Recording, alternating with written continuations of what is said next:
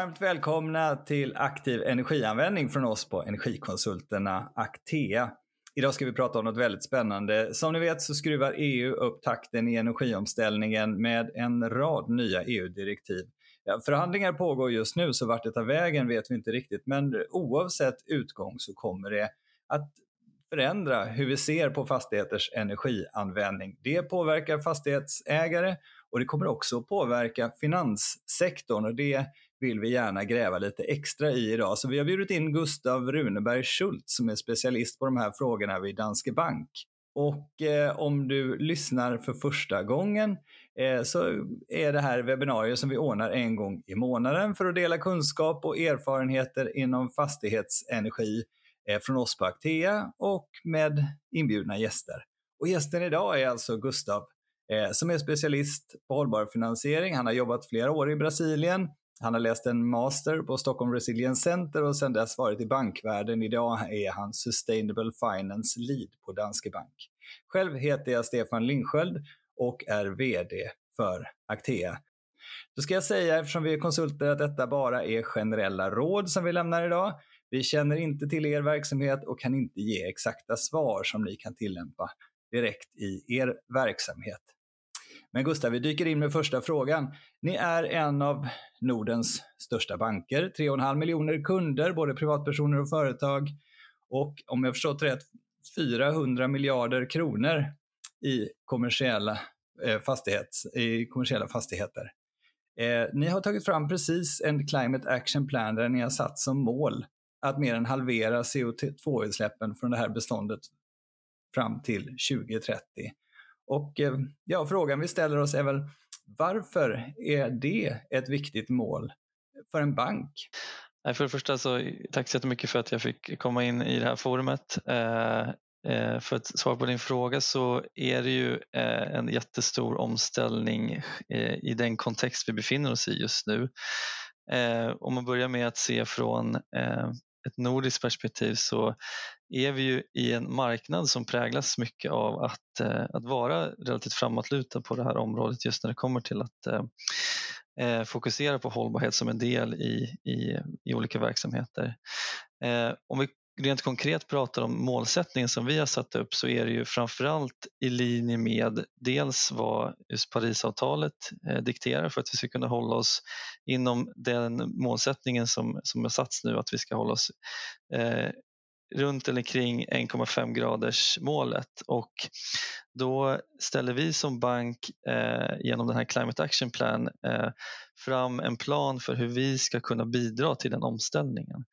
Och, och i ett led i det så är eh, en målsättning just fram till 2030 eh, ett delmål eh, i resan mot att vara netto noll fram till 2050 som är det, det långsiktiga målet. Ehm, och vi, I den här Climate Action Plan så, så, valde, så valde vi på Danske Bank just att göra, göra det mot en benchmark som, som används eh, bland många företag och det är just Science Based Target Initiative som, som är tjänar till att eh, säkerställa att de mål man sätter upp eh, är tillräckligt ambitiösa för att verkligen bidra till, till den ambitionen att, att, eh, att vara netto noll 2050 och också i linje med då Parisavtalet. Mm.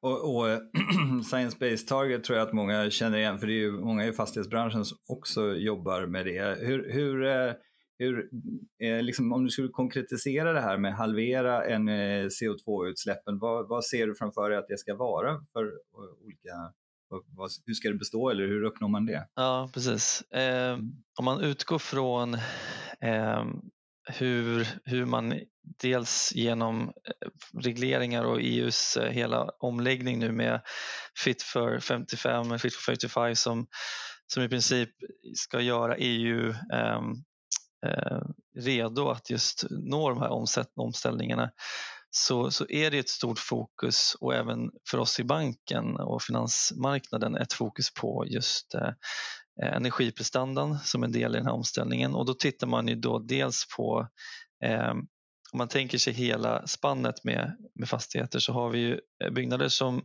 ligger i toppskikten när det kommer till energiprestanda och det är de topp 15 procent som klassificeras enligt EU-taxonomin. Eh, men det man vill komma åt och det som kommer göra den största reella skillnaden det är ju förflyttningen av den stora massan under de eh, byggnaderna som kan klassificeras inom den kategorin. Ehm, och det är just det som man ser händer mycket nu i närtid, att, att man, man vill se ett skifte där eh, och flytta fram just de, de lägst priserande fastighetssegmenten för att på så sätt uppnå målsättningen som också inom EU ligger att, att just sänka sina utsläpp fram till dels 2030 och framåt 2050. Så, så det är i praktiken ett, ett rätt stort engagemang från banken i att liksom eh, för, förstå sina kunders eh, energianvändning helt enkelt. Absolut. Och, och CO2-utsläpp. Absolut, och vi, vi förstår ju också att det är fortfarande väldigt svårt eh, för många. Det, självklart de större aktörerna har ju eh, kunnat kartlägga till en större utsträckning än, än, många andra aktörer när det kommer till att verkligen förstå till att börja med vad är vårt avtryck? Vad är, hur, hur kartlägger vi exakt vad vi har för typ av ehm, eh, utgångspunkt att jobba med? Eh, och där eh, är det ju mycket också som händer i marknaden när det kommer till stöd just för olika eh, fastighetsbolag i, i, form av att göra det enklare att, eh, att överblicka. Eh, så vi, vi som finansiella aktörer ser ju också eh, möjligheter i att arbeta med, med partnerskap för att se till att, att underlätta för, för även de kunder vi jobbar med att hitta vägar framåt. Att just eh, att upprätta en, en, en, en, en baseline för vad, hur ligger det till idag som utgångspunkt i diskussionen kring hur, hur man strategiskt ska ta sig framåt just att, att minska utsläppen.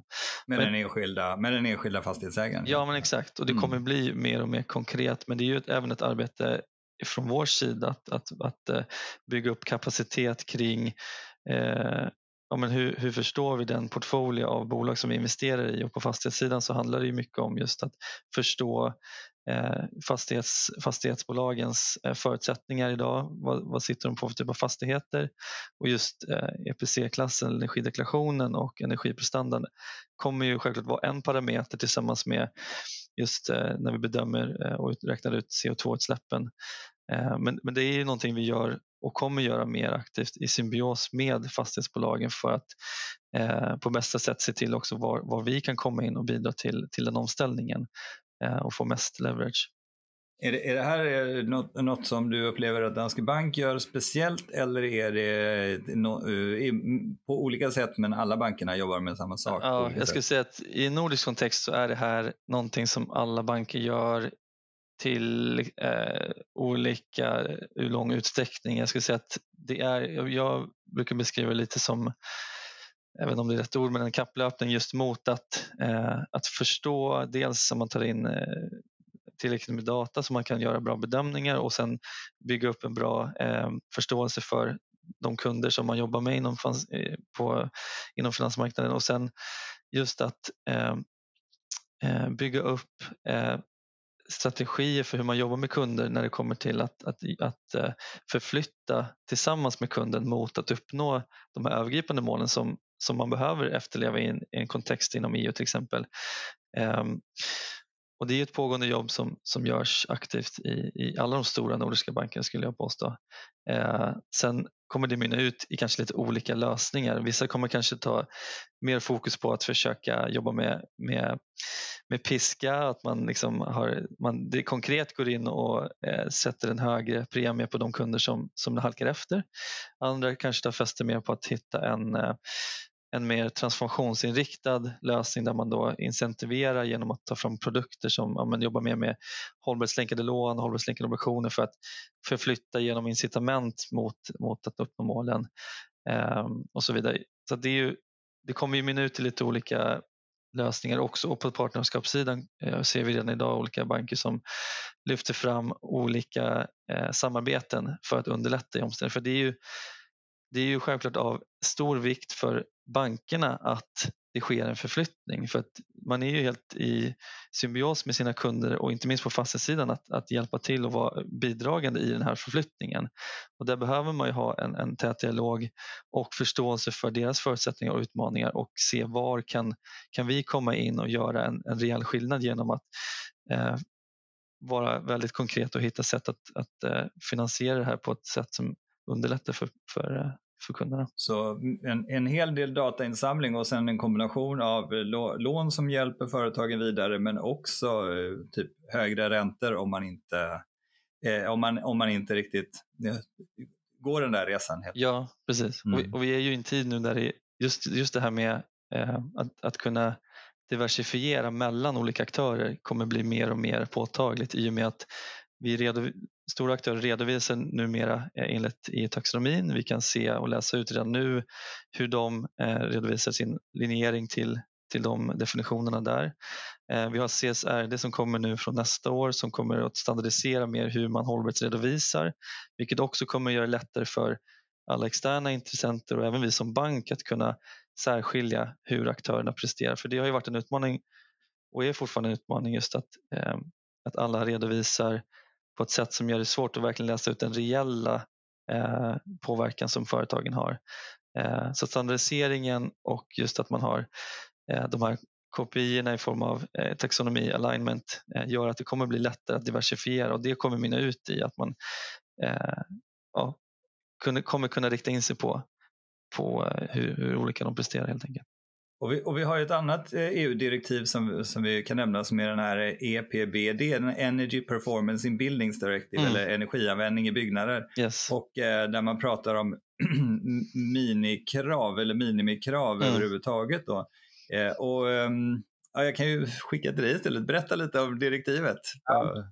Vad, vad, det här MEPS, vad just MEPS är själva poängen med MEPS? Precis, eh, för mm. det det som eh, har varit lite, man har ju haft ambition länge om att, eh, att förflytta fastighetscement till EU men man har väl sett att det inte har gått eh, tillräckligt fort om man nu ska leva upp till den här målsättningen att, att bli netto noll och att halvera fram till 20, 2030 och då har man då på förslag nu eh, kommit ganska långt i diskussionen. Och så inom EU så har man diskuterat dels i, i kommissionen, man har pratat i parlamentet och ministerrådet om eh, olika sätt att eh, komma åt just de, den delen av fastighetssegmentet som presterar eh, sämst enligt då EPC-klasserna eller energiprestandan helt enkelt.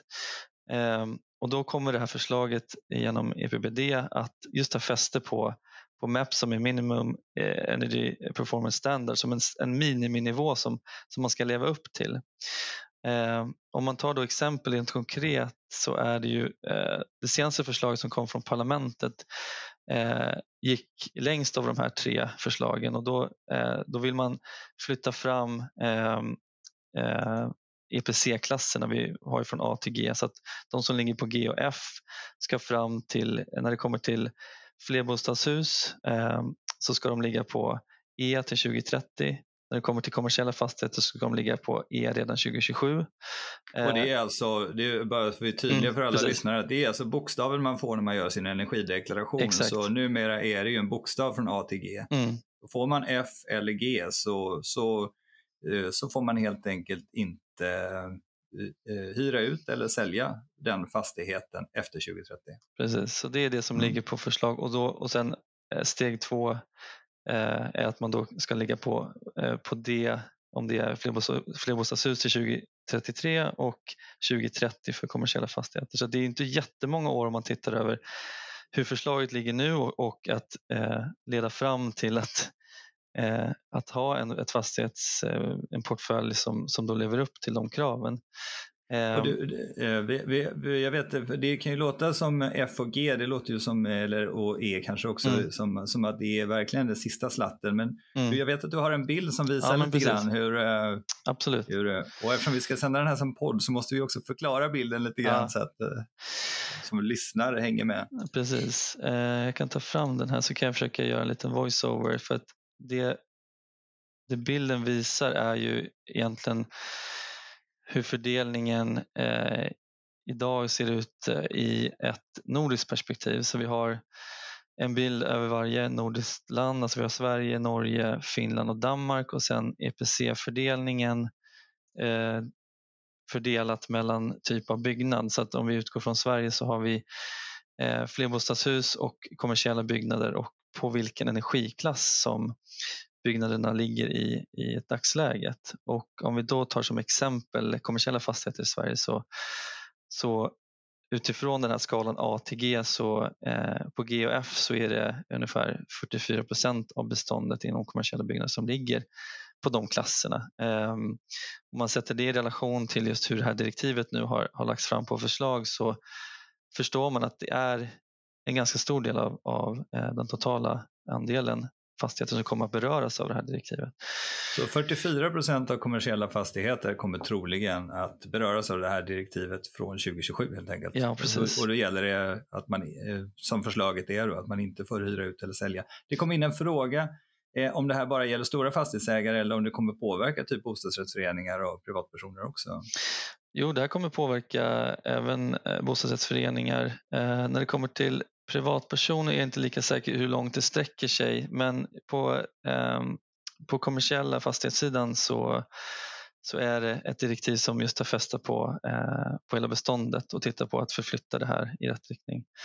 Eh, så där kommer man omfattas av, av samma typ av krav. Perfekt, och så ska jag säga tack Maria som skickade in en fråga. Det är eh, ehm, eh, jättebra. Jo, Maria följer upp alltså. Det gäller alltså inte småhus.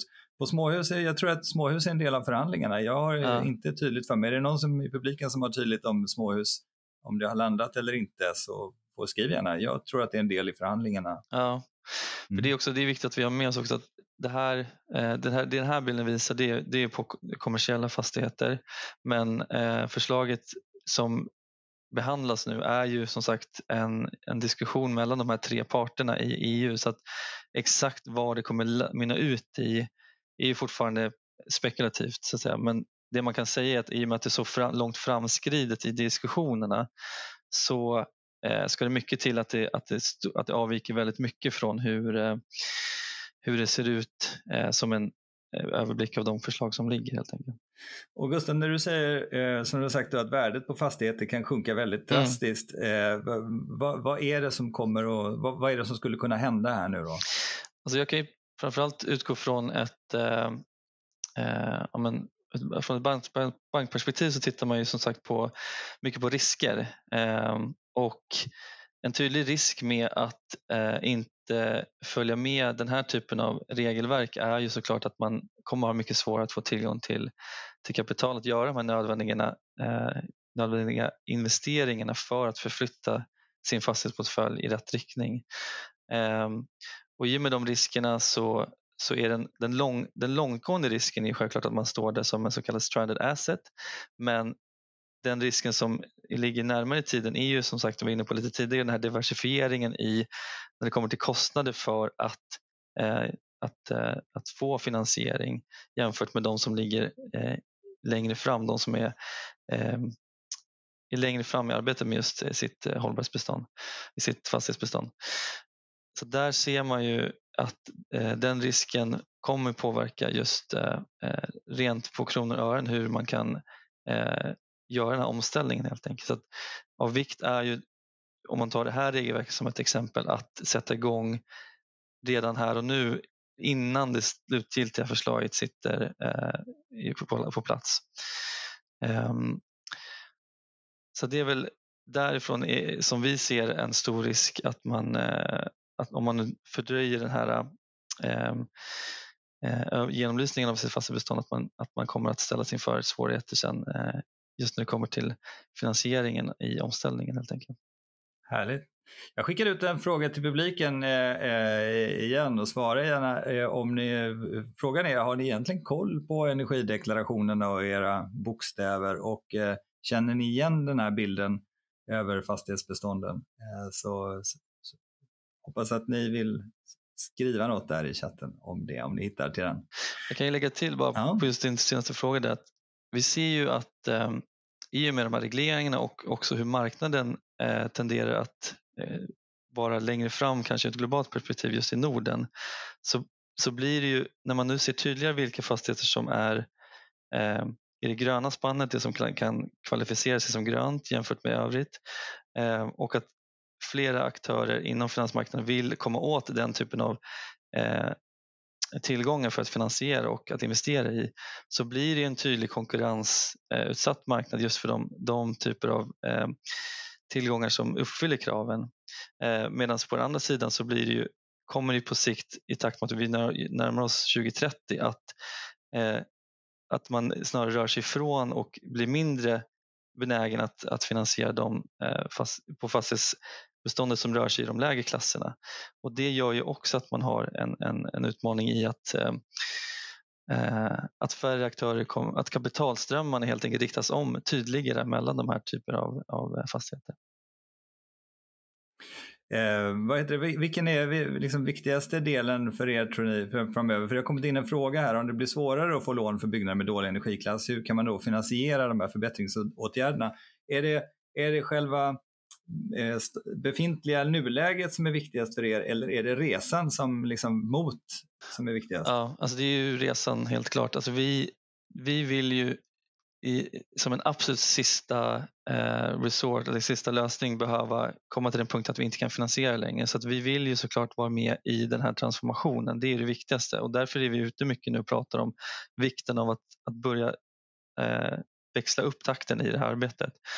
Eh, men det är den överhängande långsiktiga risken som vi ser och därför så är det viktigt att just här och nu dels genom, genomlysa sin eh, portfölj av, av, av fastigheter eh, men vi gör ju från vår sida arbetet också att, att kartlägga och se hur vi kan bidra i den omställningen. Och det man ska ha med sig av just det här EU-regelverket kommer ju också mynna ut i nationella planer för hur man ska göra den här omställningen och leva upp till det här regelverket. Och i det kommer det ju också finnas eh, incitament också från, eh, från de nationella nivåerna också, att man eh, på något sätt har eh, styrmedel som också ska göra det här möjligt.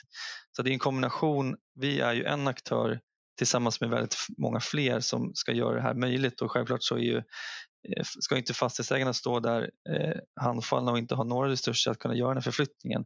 Men exakt hur det kommer se ut om det, om det är att man ser över eh, skatteavdrag eller liksom en grön eh, eh, grönt rotavdrag eller om man ser till att eh, ha riktade insatser just mot de, de lägst presterande. Det vet vi inte än exakt hur det kommer se ut. Eh, så att det man kan göra här och nu innan man kommer till den punkt att man står så långt fram att det blir svårt att, att attrahera finansiering så är det ju att, att ta fasta vid det nu, att verkligen se till att fokusera på energiprestandan helt enkelt. Eh, vi, vi kommer in frågor här, jättekul. Vi, ehm, eh, vi, vi tar dem lite eftersom det, det är en som noterade att eh, Sverige ligger sämre till än de andra länderna, i alla fall Danmark och Finland. Och ehm, ehm, och om det är så att Boverket ser över energideklarationen och det stämmer att de har ett sådant uppdrag att se över definitionerna på det här. Sen, sen är det ju ändå definitioner att förhålla sig till. Så att det, mm. Jo, och Vill det du kommentera det då? Det är en jättebra fråga och mm. eh, så den här, den här bilden vi har framför oss nu det är som sagt över, de, eh, över Danmark, Sverige, Finland och Norge och där kan man inte direkt jämföra rakt över landsgränserna mm. just för att man har olika sätt för hur man räknar fram de här energiklasserna. Men mm. i i också regelverket i EU så har man också en målsättning att försöka harmonisera över EU just hur man räknar fram de här IPC-klasserna. Mm. Så det ligger också med i det direktivet att försöka ha någon harmonisering som gör det lättare att jämföra mellan länder också. Men man ska ha med sig att det tar ju fäste vid de också de 15 procent sämst presterande fastigheterna.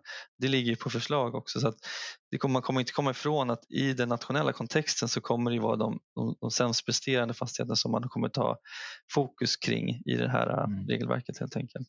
Mm. Um, och eh, det var också en fråga bara med vad färgerna betydde här. Det är ju fyra olika färger, ska du ta det snabbt? Också? Precis, det är bara ja. vilken typ av eh, eh, fastighet som, som det handlar om. Så att i, i Sverige så har vi då eh, på, nu är jag lite halvfärgblind, men det är ju mörkblå eh, är flerbostadshus och den gröna är eh, kommersiella fastigheter. Och i de övriga länderna så har man också eh, delat upp det i ehm, eh, public service buildings och office buildings. Ehm. Ja, samhälls, samhällsbyggnad och, ja, exakt. och kontor.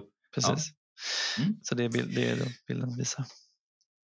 Vad, vad, skulle liksom vara drömunderlaget till, till eh, er ifrån en fastighetsägare? Hur skulle du vilja att en eh, fastighetsägare agerade till, liksom, mot er? Eller vad, vad, vad, skulle du vilja få ifrån dem? Eller ja. hur skulle du vilja ha dialog med dem? Eller?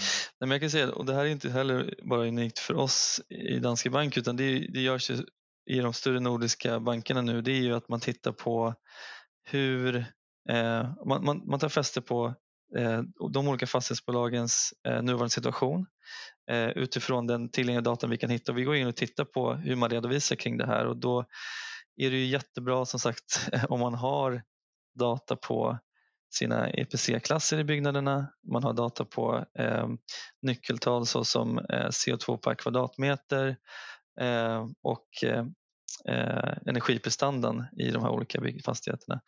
För det, det tillsammans med hur man eh, rent strategiskt jobbar med de här frågorna och då kommer vi till eh, till exempel om man har ehm, eh, alltså capex-investeringar för att till exempel eh, förflytta sitt eh, bestånd mot att ha bättre energiprestanda.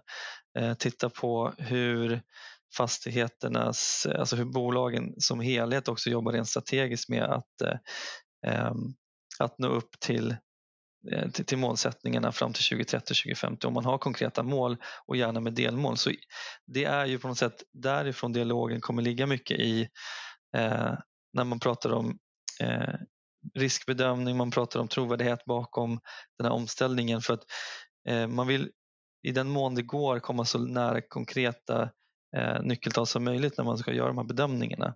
Och det kommer man ju följa nu framöver eh, år, år från år så gott det går i takt med att också eh, tillgängligheten av jämförbar data blir, blir bättre också inom Norden men också inom EU. Eh, för det är därifrån som också om man tänker på investerarsidan, eh, mycket krav har kommit på att göra det lättare att urskilja vad som verkligen är grönt och även på, på bolagsnivå vilka som verkligen presterar utifrån eh, gängse kriterier som EU definierar nu med, med taxonomin till exempel.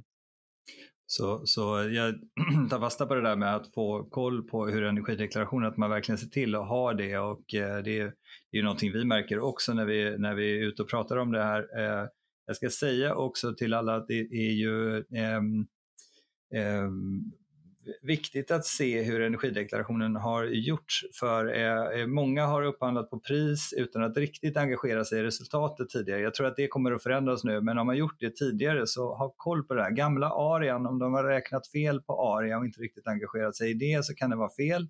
Då kan man få ett helt annat, eh, en helt annan nämnare i uträkningen det här också med verksamhetsel och fastighetsel. Har man upphandlat väldigt, väldigt enkla energideklarationer så kan det hända att de inte har separerat, att man får en alldeles för hög täljare. Så liksom, eh, se över både liksom vad ni har och kvaliteten på dem.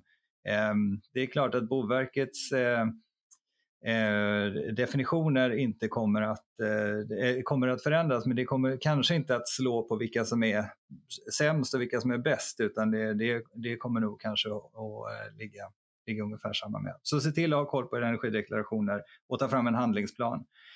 Um, och uh, vi börjar gå nå ett slut. Jag ska se, det var en fråga till. Vad blir påföljden om energideklarationen inte förnyas var tionde år? Och då ska vi säga att i EPBD så ligger det också i att de sämsta husen ska, ska um, ehm, göra energideklaration vart femte år. ligger också med som förslag. Påföljden hittills har väl inte varit eh, sådär jättestor annat än påminnelser och, och, och lite sådana här eh,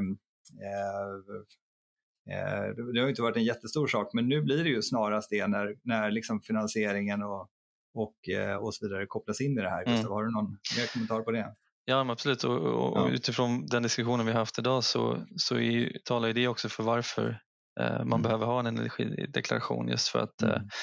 eh, många intressenter eh, kommer att vilja se just det som en viktig del i bedömningen av just hur, hur sina fastigheter presterar. Och det är ju högt och stort fokus på just eh, eh, primärenergitalet och energiprestandan som, som framgår i, i energideklarationen.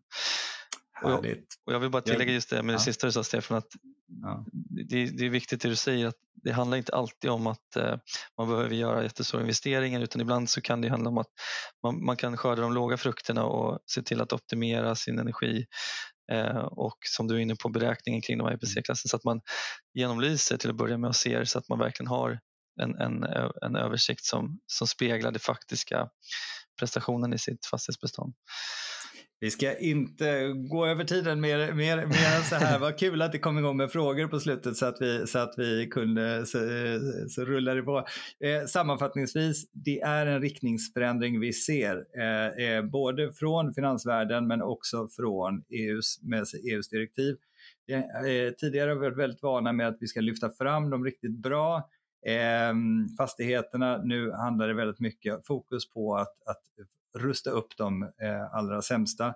Och det kommer vi att se definitivt mycket mer av som, som Gustav har varit med här eh, och, eh, och berättat om. Och att det gäller att ha koll på de här frågorna framöver. Eh, hoppas att ni har fått väldigt mycket nyttigt med er och känner er taggade att hänga på. Eh, hör av er till oss på Actea om ni vill bolla er situation. Vi finns med sex kontor runt om i Sverige och Danske Bank om ni vill prata den här typen av finansiering. Tack så jättemycket Gustav för att du har varit med. Och eh, tack så mycket eh, Hugo, våran eh, bloggare, bokare, roddare och så vidare som sitter bakom och sköter allt i tekniken och till alla er i eh, publiken som varit med och lyssnat. Det kommer ut en liten enkät. Eh, svara på den. Vi vill så gärna höra mer om vad vi kan göra bättre. Och så ska jag flagga för datumet för nästa tillfälle. Den 30 augusti, vi tar ju alltså sommaruppehåll såklart, men 30 augusti. Jag ska inte droppa riktigt ännu vad det kommer vara, men jag vet så det kommer ut alldeles strax eh, vad det kommer att handla om. Det kommer bli jättespännande det också. Eh, och inbjudan kommer ut som vanligt. Eh, tack för ett toppenwebbinarium och finns det en, en länk där för att se på EPC-betyg. Kolla på länken. Tack så mycket Max och tack Ellen eh, för det. Och eh, Gustav, vad kul att få prata med dig. Detsamma. Tack Hej så jättemycket. Ha det gott.